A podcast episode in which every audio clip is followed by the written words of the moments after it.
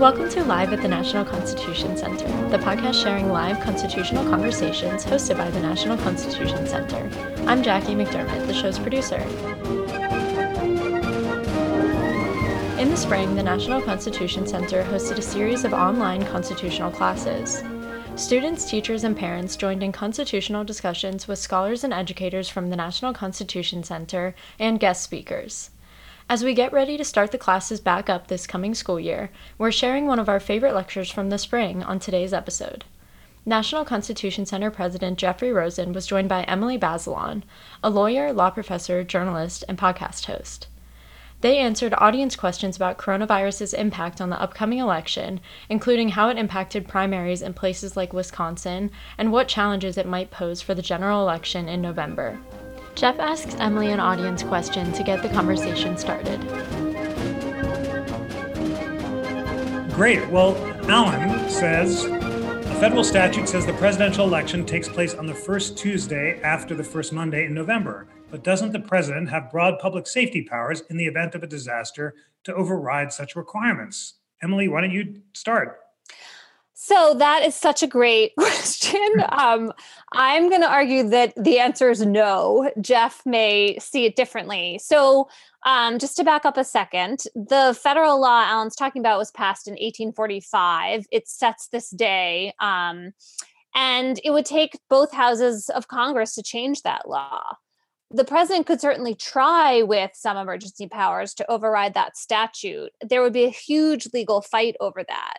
And I am now going to look to an opinion of the Wisconsin Supreme Court about their election law. Now, you know, federal election law is different from Wisconsin. This was a very unpopular decision in Wisconsin. Um, but what the so and let me explain the facts. The Wisconsin primary was scheduled for April 7th. The governor um, asked the legislature to send an absentee ballot to everyone. This is like, you know, in the middle of the pandemic. The legislature said no he asked the legislature to postpone the in person voting. The legislature said no. And then at the last minute, he postponed the date of the election himself. There was a court challenge. The legislature and the Republican Party um, challenged this. I should say that we're talking about a Democratic governor, Tony Evers, in Wisconsin, and a Republican controlled legislature. And the Wisconsin Supreme Court looked at the statute. The governor had broad public health emergency powers, but the Wisconsin Supreme Court said, you know what? Those broad powers don't allow you to effectively overturn an otherwise valid statute. Doesn't say anything in this law about how you can just wave a magic wand and get rid of all these other laws. So that looked pretty persuasive to me, both as a matter of Wisconsin law and as a matter of the sort of principles of how these things should work. I should say there's a wrinkle here. Wisconsin also has a public health statute that gives its health commissioner the power to postpone or um, uh, cancel large gatherings um, in the event of a public health emergency. The governor didn't invoke that provision for kind of technical reasons. Uh, and so that wasn't an issue. Um, so, anyway, in the context of the election, where we're just talking about this sort of emergency executive power, the Wisconsin Supreme Court really set a limit. That limit makes sense to me, but I wonder, Jeff, whether you think I'm being, whether I'm missing something and being uh, incomplete here. No, that was such a wonderful answer, Emily. And thank you for explaining the Wisconsin Supreme Court decision so well. And uh, I haven't read it yet, and you've whet my appetite for it. All of our friends should as well. But what I took from your really informative answer was that in many of these cases, it will be a question of state law uh, on the state level. And similarly, as Emily accurately said, the, the relevant federal statute is fixed. And if the president were going to try to pass it, it would provoke a similar tremendous court challenge, and I completely agree with her that it's even hard to see any precedents for courts deferring to a president's attempt to override the congressional statute regulating elections on the grounds of a public health emergency. Maybe the only other thing to throw in, which is familiar to all of us by this point in our conversations, is that the framework that the Supreme Court uses in evaluating the president's emergency powers comes from the Youngstown sheet and tube case, remember, friends, those three categories when the president is acting according to a delegated power from Congress, when Congress has given him the power to do something, he acts at the zenith or height of his powers. When he's acting in the face of explicit congressional disapproval, his power is at its lowest point or its nadir. And when Congress is vague, he acts in what's called a zone of twilight. Ooh, it's a horror movie. And then, then it's not clear what the answer is. Here, obviously, he'd be acting in the face of explicit congressional disapproval, and his power would be at its nadir. You'd have to have unbelievably strong reasons for doing it, no interests on the other side. Very, very hard to imagine the court buying that. And great answers for Emily about how complicated it's going to be state by state on the ground. Can I just add one thing about this? Um, Jared Kushner, one of the president's advisors and son in law, was asked about the date of the election the other day, and he said, Oh, I can't commit. Um, this is not in Jared Kushner's power. He doesn't get to decide. And I sort of assumed from his answer that he didn't know about this law and had never really thought about this before. I could be wrong, but I there was a lot of uh, concern that he was putting this up in the air, but it's it's not up in the air. I have one from David Olson if you'd like me to read it. Um, sure. Are there any federal court or constitutional remedies when different states have widely different access laws? Many states issuing absentee ballot applications to all or vote by mail. Are there any equal protection issues here? These are really good, hard questions. He, he's one of our teachers on our advisory board, so he's a smart okay. cookie. um, so that is a great question that I really hope we don't see tested, but we could. Um, you know, Congress, the, the way the Constitution deals with election laws, that Congress um, has this kind of fail-safe like backup power, but effectively states set the time, place, and manner of federal elections with this understanding that Congress could kind of step in. And Congress has passed national access laws about elections in the last 20 years. We have the what's known as the Motor Voter Law and also the Help America Vote Act. Those are both from like the 90s and early 2000s, and they were passed um, mostly to increase access to the ballot. So there is some federal law here. But the questions about um, mail in ballot access, you're right, they wild, do wildly differ between the states. We're now at a situation, I just wrote about this, so these details are in my head. There are 14 or 15 states in the country where you still have to make an excuse to request an absentee ballot. You basically have to say either I'm going to be out of the state or I'm going to be sick. Then there are all the other states where you can just ask for an absentee ballot application and they'll send you one. You don't have to like explain yourself. But that doesn't uh, guarantee a smoothly processed election if we have a huge move to vote by mail in the uh, with the threat of the pandemic. And the reason for that is there are a lot of states like my state of Connecticut, the last election 3% of people voted by mail. That's what the state's used to doing if 75% of people vote by mail, and that's actually what we saw in this Wisconsin primary, they went from 3% to 74%, you can expect a lot of problems. The state, in for a while, a little bit in Wisconsin, they ran out of envelopes. They just didn't have a big enough print order. Imagine a world in which all the mm. states in September ask the people who produce bulk uh you know ballots and envelopes we need millions and millions all of a sudden like that's not going to work. That's the same kind of supply chain problem we've seen with um, masks and other equipment for the pandemic. So that's the real in some ways it's not so much a legal gap as it is like a practical and logistical one um, but i think you also are going to see challenges to state laws that um, that limit access. One issue is who pays to mail out absentee ballots. Are there ways in which to use um, the federal constitution or state constitution equity um, arguments to make on those grounds? In general, though, uh, you know, there have been these kind of limited applications of equal protection law. So we saw the Supreme Court make an equal protection argument in Bush versus Gore for the way that Florida counted its ballots. But even in the moment the Supreme Court did that, it was this sort of like one ticket only decision, which really hasn't led to other case law about equal protection that might help you make an argument that, well, this state is mailing absentee ballots and paying for it. And my state isn't. Um, we just haven't really seen very much of that kind of federal remedy, I think. Wonderful. There are so many great questions, and Emily is so well informed in all of this because her reporting and has, been so superb that I'm just going to pose a few more to her because I'm really eager for the answers as well. Sandy asks, In the Georgia primary coming up, they've designated selected mailboxes for mailing early vote absentee ballots. In one country, they've installed cameras so they can scream fraud if, for example, an elderly woman has her grandson mail her ballot. In this coronavirus environment, is this legal? Oh my God, these are great questions. Um, so, and Georgia is a great state to ask about. There's been a lot of controversy in the last several years about access to the ballot in Georgia, um, having to do really like coming to a floor with the um, governor's race between Stacey Abrams, who ran as a Democrat in 2018. She lost to Brian Kemp. Um, he was the Secretary of State in Georgia, which meant he was the chief election official. And now uh, another guy whose first name is out of my head, but his name is Raffensperger, is the um, Brad Raffensperger, is the Secretary of State in Georgia. And he has been talking a lot about fraud he actually is um, one of the only election officials who set up a statewide absentee ballot fraud task force. And what some of the voting rights advocates connected with Stacey Abrams said about that was that looked to them like voter intimidation. If you're kind of warning people, if you don't sign your ballot or deliver it properly, we're going to investigate you. If you're worried, um, you're just uncertain about the legality of what you're doing or maybe if you lived with people who are undocumented if you just feel vulnerable that could discourage you from voting. I think we may see legal challenges about that.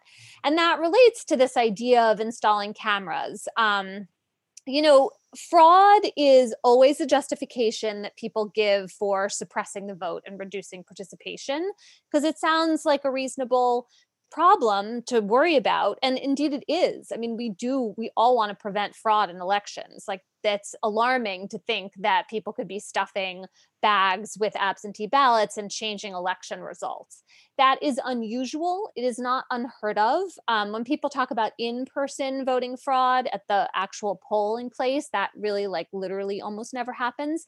I can't tell you the same thing about absentee ballot fraud. Um, in 2018, there was a congressional race in North Carolina in which the Republican who candidate hired a political operative who was accused of and and it seems like really did try to sway that election by collecting as many as 800 ballots and um, filling them in to complete them, maybe throwing some of them away.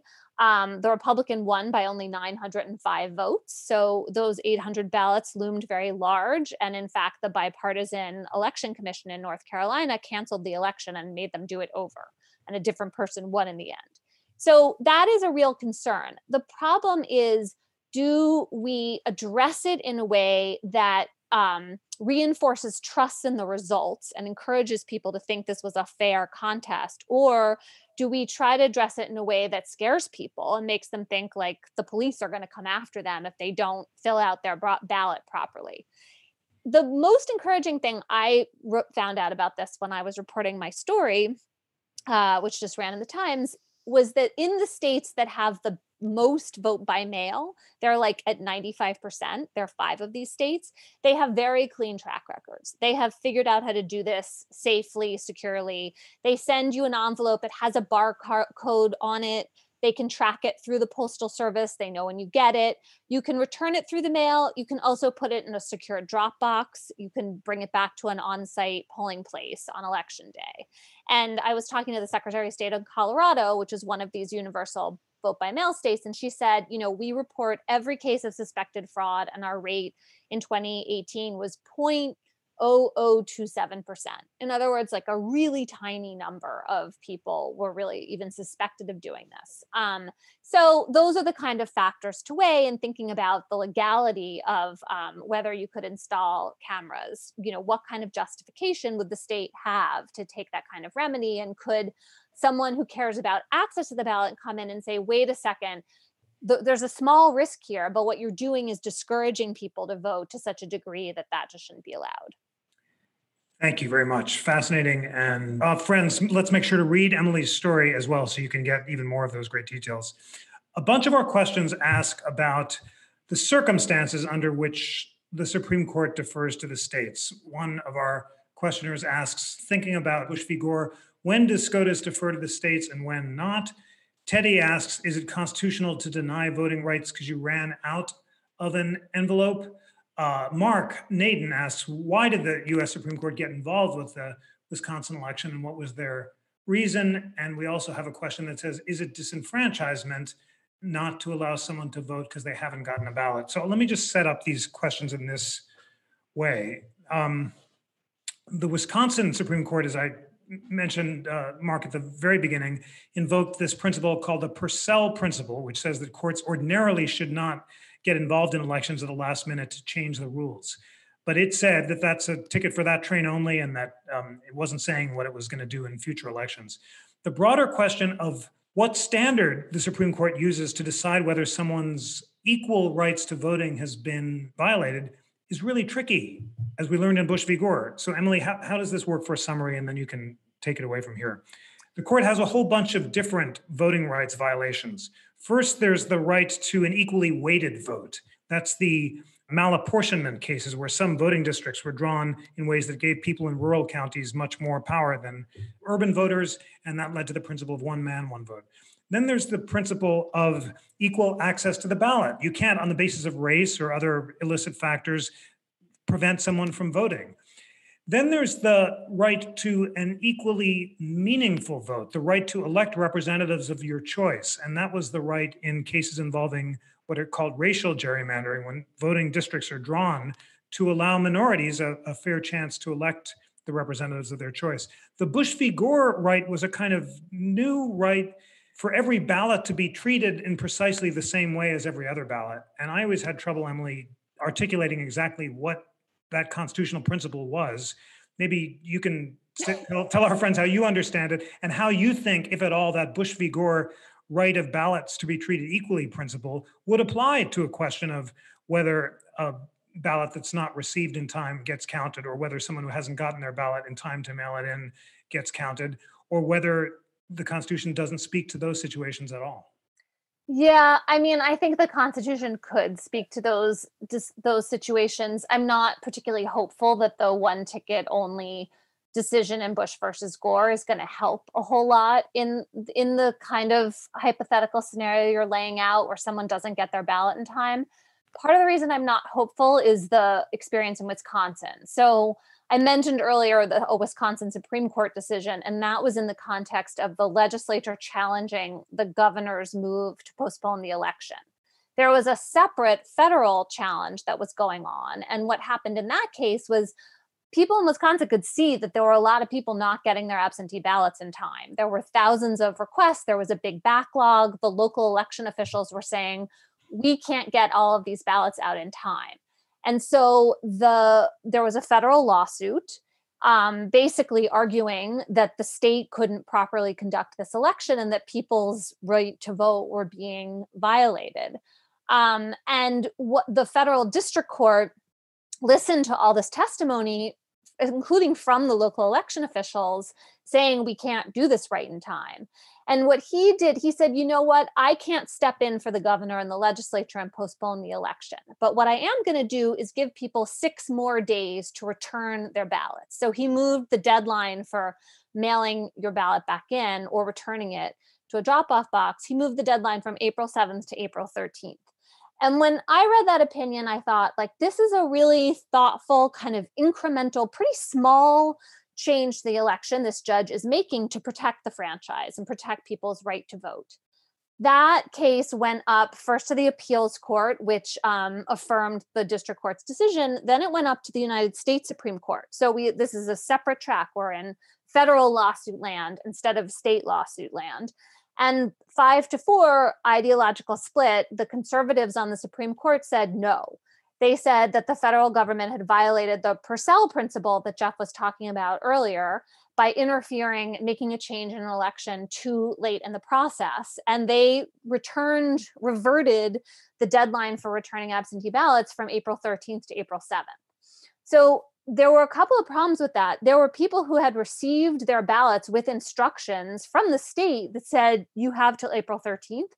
That wasn't true anymore. But they didn't necessarily know that. And so when I was talking to local election officials after the election, one of the things that for them was really troubling was that they were receiving ballots from drop off boxes at the local library all the way up to the 13th because people like hadn't kept track of the latest news they were still coming they thought their votes would be counted but the supreme court had invalidated all of those votes and the supreme court in its opinion did not mention uh, at all any of these people who were waiting for their absentee ballots and had not received them so that all seemed quite troubling from the point of view of um, this Supreme Court seeing our Constitution as a vehicle for addressing the problems of absentee ballots not being um, sent out in time or not being returned in time. And I definitely worry about that um, for November in terms of the kind of precedent that it set.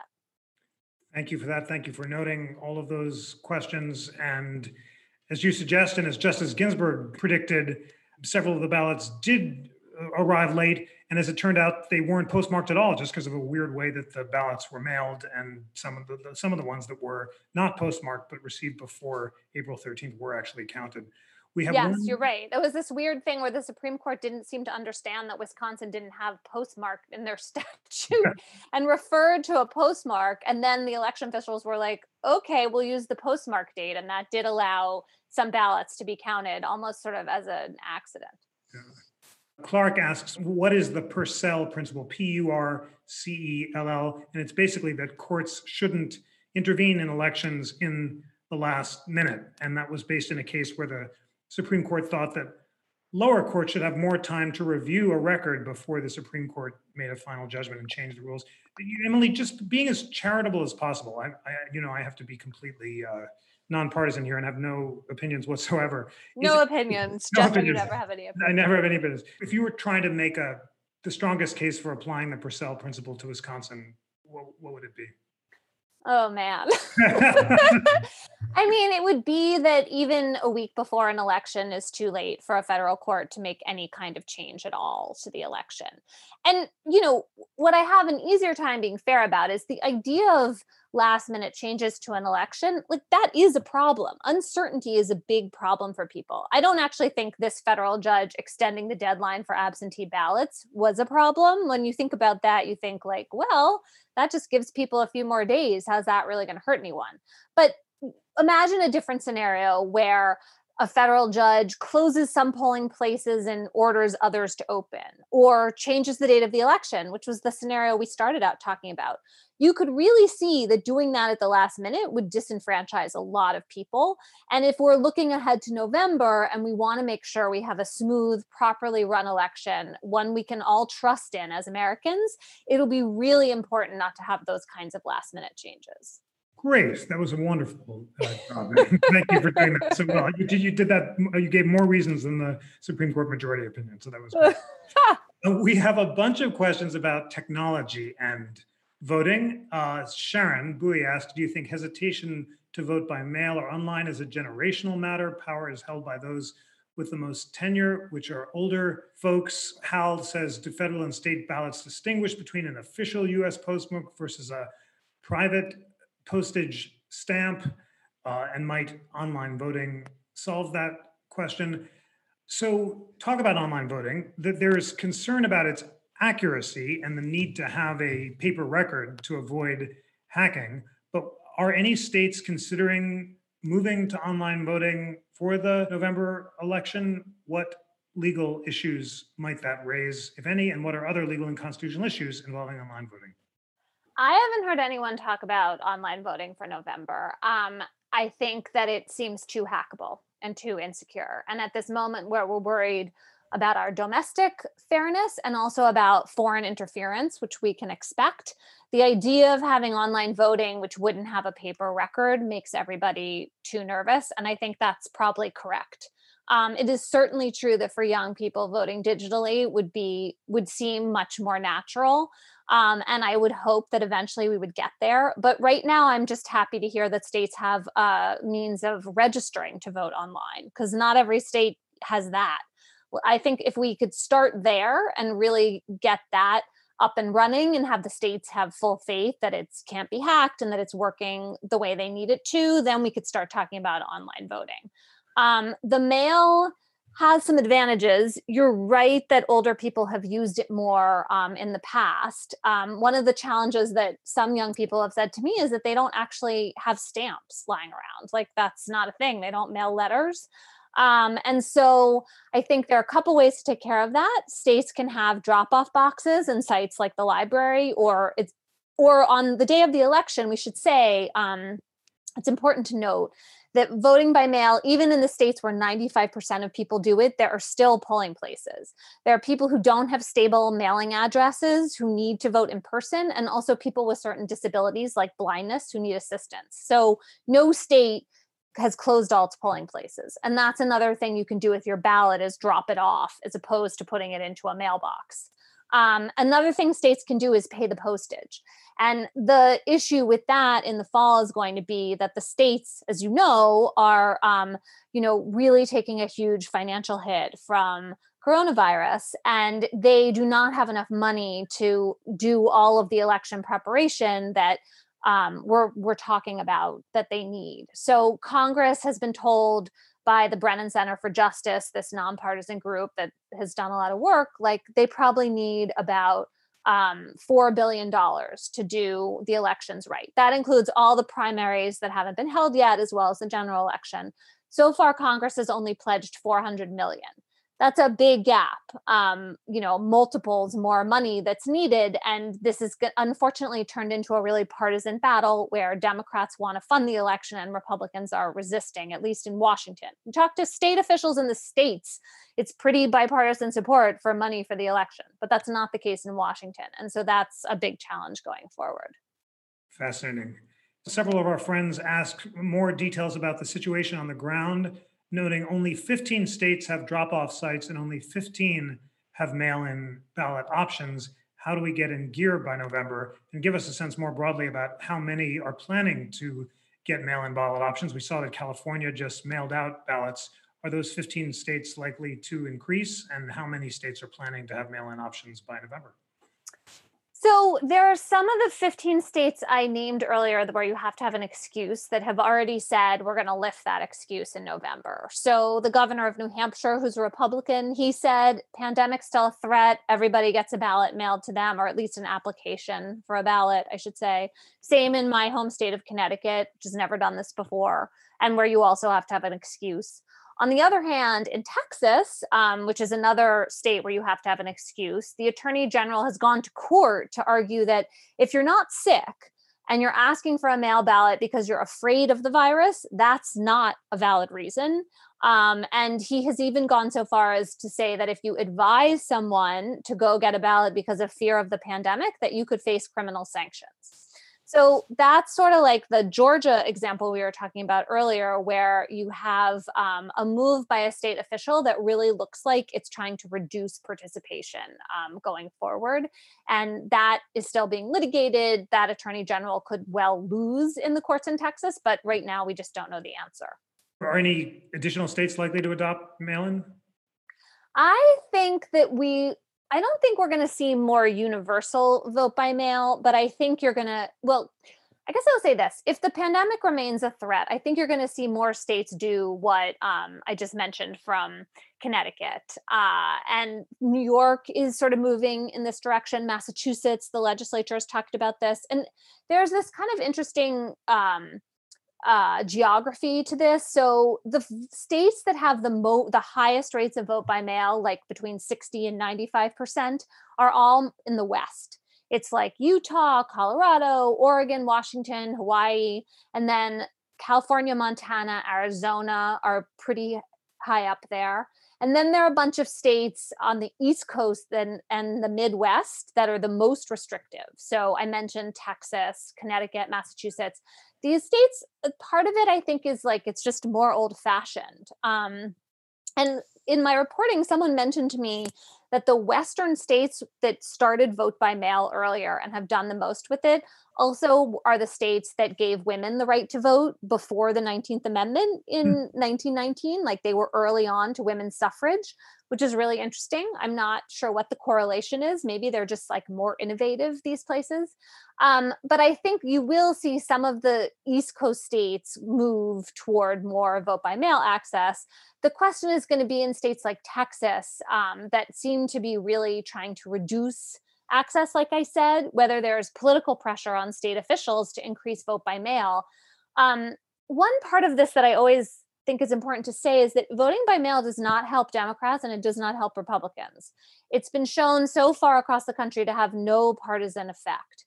It does a little bit increase turnout, you would kind of hope that everyone could get on board for that in an election in which people have a lot of reasons to fear for their health. Um, and one thing we saw in the Wisconsin primary were people standing in really long lines at the polls, and then people got sick afterward, and those infections got traced to that election day, according to the state health officials. So that should throw into very sharp relief the idea that we do not want people to have to choose between their health and their right to vote um, but there are states in which really we have not seen that kind of bipartisan agreement yet.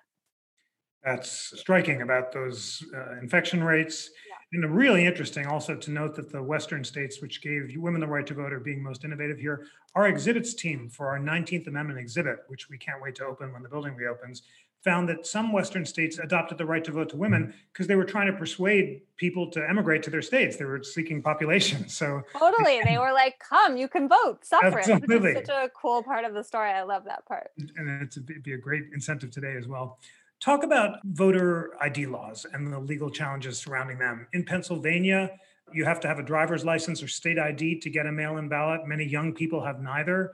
Does that cause a drop off in that age group? And, and more broadly, we've seen a series of legal challenges around voter ID stemming from a five to four Supreme Court decision, which said that in at least some circumstances, voter ID laws are, are permissible, are consistent with the Constitution.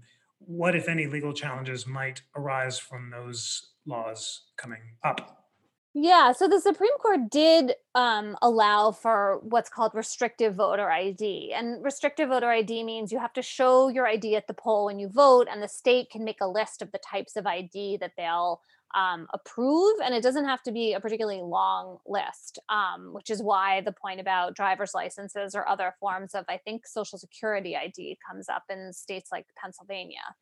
And it is a barrier to voting sometimes for young people also tends to be um, people without id are more likely to be poor and more likely to be elderly.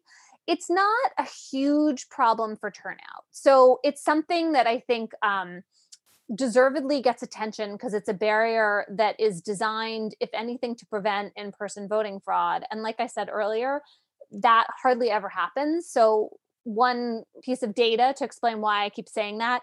There was a big exhaustive search for um, voter fraud in person after the 2016 election. I think more than 100 million people voted in that election. Four cases of in person voter fraud, even suspected, were found. So it's really not a problem. And that would be my argument for why we should not have voter ID the impact of voter ID on participation has been lower than I think a lot of the opponents of voter ID fear. Um, it turns out like a lot of people have to have some form of ID just to kind of do their life. Um, and so that has proved to be less of a barrier. That doesn't mean that we need to have it there, but that's sort of how that has played out.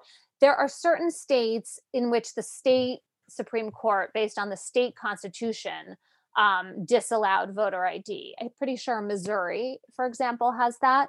Um, and so that's this sort of interesting wrinkle in our federalist system that even when the United Supreme Court says the federal constitution is not a barrier to a law like voter ID, a state can still say, well, our state constitution has a broader conception of the right to vote than um, the United States Supreme Court is saying about the federal constitution. And I would just note in this area that there is no right to vote in our Constitution. Those words don't appear. There are lots of, um, not lots, there are several amendments that address the right to vote. Um, and there's the 14th Amendment, which provides for equal protection under the law, which has been really important in things like one person, one vote, that like super key standard that Jeff started out with. But to me, it seems like a real problem that we don't just enshrine the right to vote in the Constitution, because I think some of the problems you all are raising in your questions would be more easily addressed if we had that kind of just clear language in our Constitution. it's so true. The ambiguity about what the right to vote entails has led to the most contested questions in constitutional history, starting after the 15th Amendment, when you had the formal right to vote, but it didn't prohibit poll taxes and literacy tests explicitly, and, and that was used to disenfranchise people. And the question of exactly what the right to vote entitles you to had not traditionally been covered by the Constitution. And now that it's beginning to, we're finding lots and lots of uncertainty. Uh, Nina asks a great question. It seems like mail in voting would be helpful regardless of COVID 19. For example, the elderly, those working long hours, may have difficulty voting in person. The Constitution says states will decide how elections are carried out. However, voting is a matter of free speech, it's political speech. Would Citizens United support a SCOTUS decision that mail in voting is free speech and then incorporate that to the states? That's such a nice idea. I like these creative uses of Citizens United. Citizens United says that money equals speech. It does not say that voting equals speech. Now, you and I might wish differently, but that's what that decision right now stands for. So I'm not sure that's going to be our vehicle for getting where you want to go. Um, the idea that mail in ballots, mail in the voting by mail has lots of utility forget the pandemic is one that the states that use it a lot are feel very confident about. And so when i was calling around to the secretaries of state who are in charge of elections in places like colorado and washington and utah they basically are saying like we know how to do this. Come like we'll advise you we'll help you pull this off. We'll um we'll show you the way basically and one sort of hopeful note about this is that in those states, when vote by mail passed, it was kind of controversial. It was sometimes a ballot measure that people voted for directly. In some cases, it happened through the legislature, but there was like partisan dissent about it. Um, people argued about whether it was a good idea. Once it's in place, people tend to settle down and decide that they like it um, and use it a lot. So that is reassuring to me. I think sometimes with big systemic changes like this, people get nervous about things they haven't done before. Um, I was on the radio last week talking about these issues, and someone called in and said, voting by mail is only for like sick people. Nobody else is ever going to want to do it. Well, it's just not true. Like, even with our current patchwork of laws, we have about 25% of the country voting by mail.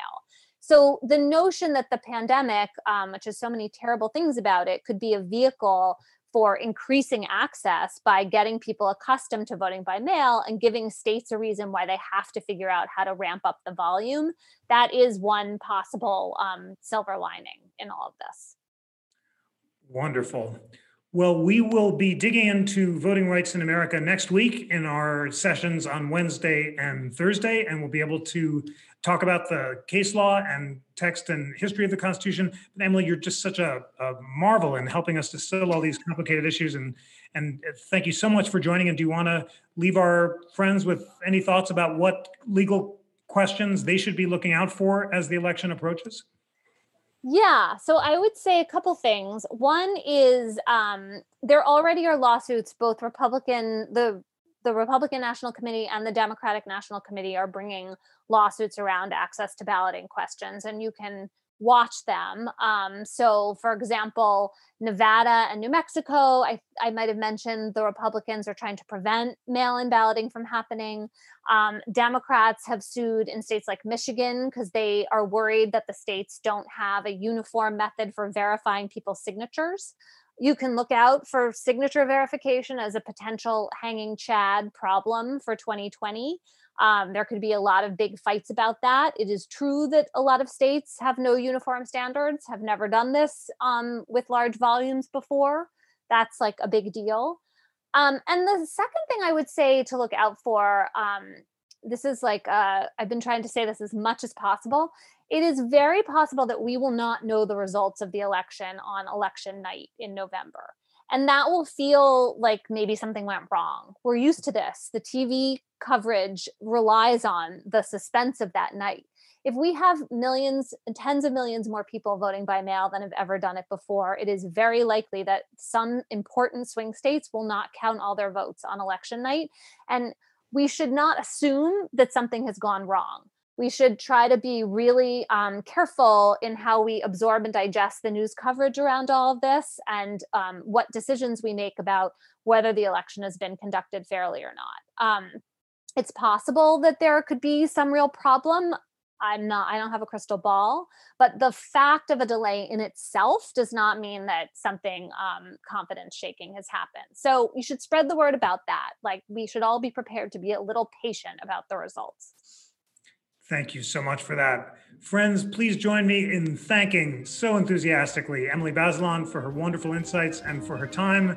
And we will look forward to seeing all of you next week. Have a great weekend, everybody. Thank you. Bye, everybody. Thank Thank you. you. Thank you, Kerry. Thank you, Emily.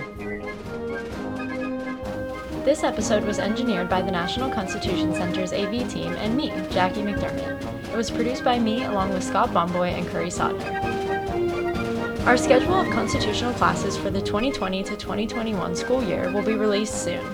In the meantime, visit constitutioncenter.org/learn to check out more of our free online educational resources, including other constitutional classes like this one. As always, please rate, review, and subscribe to Live at the National Constitution Center on Apple Podcasts or wherever you listen, and join us back here next week. On behalf of the National Constitution Center, I'm Jackie McDermott.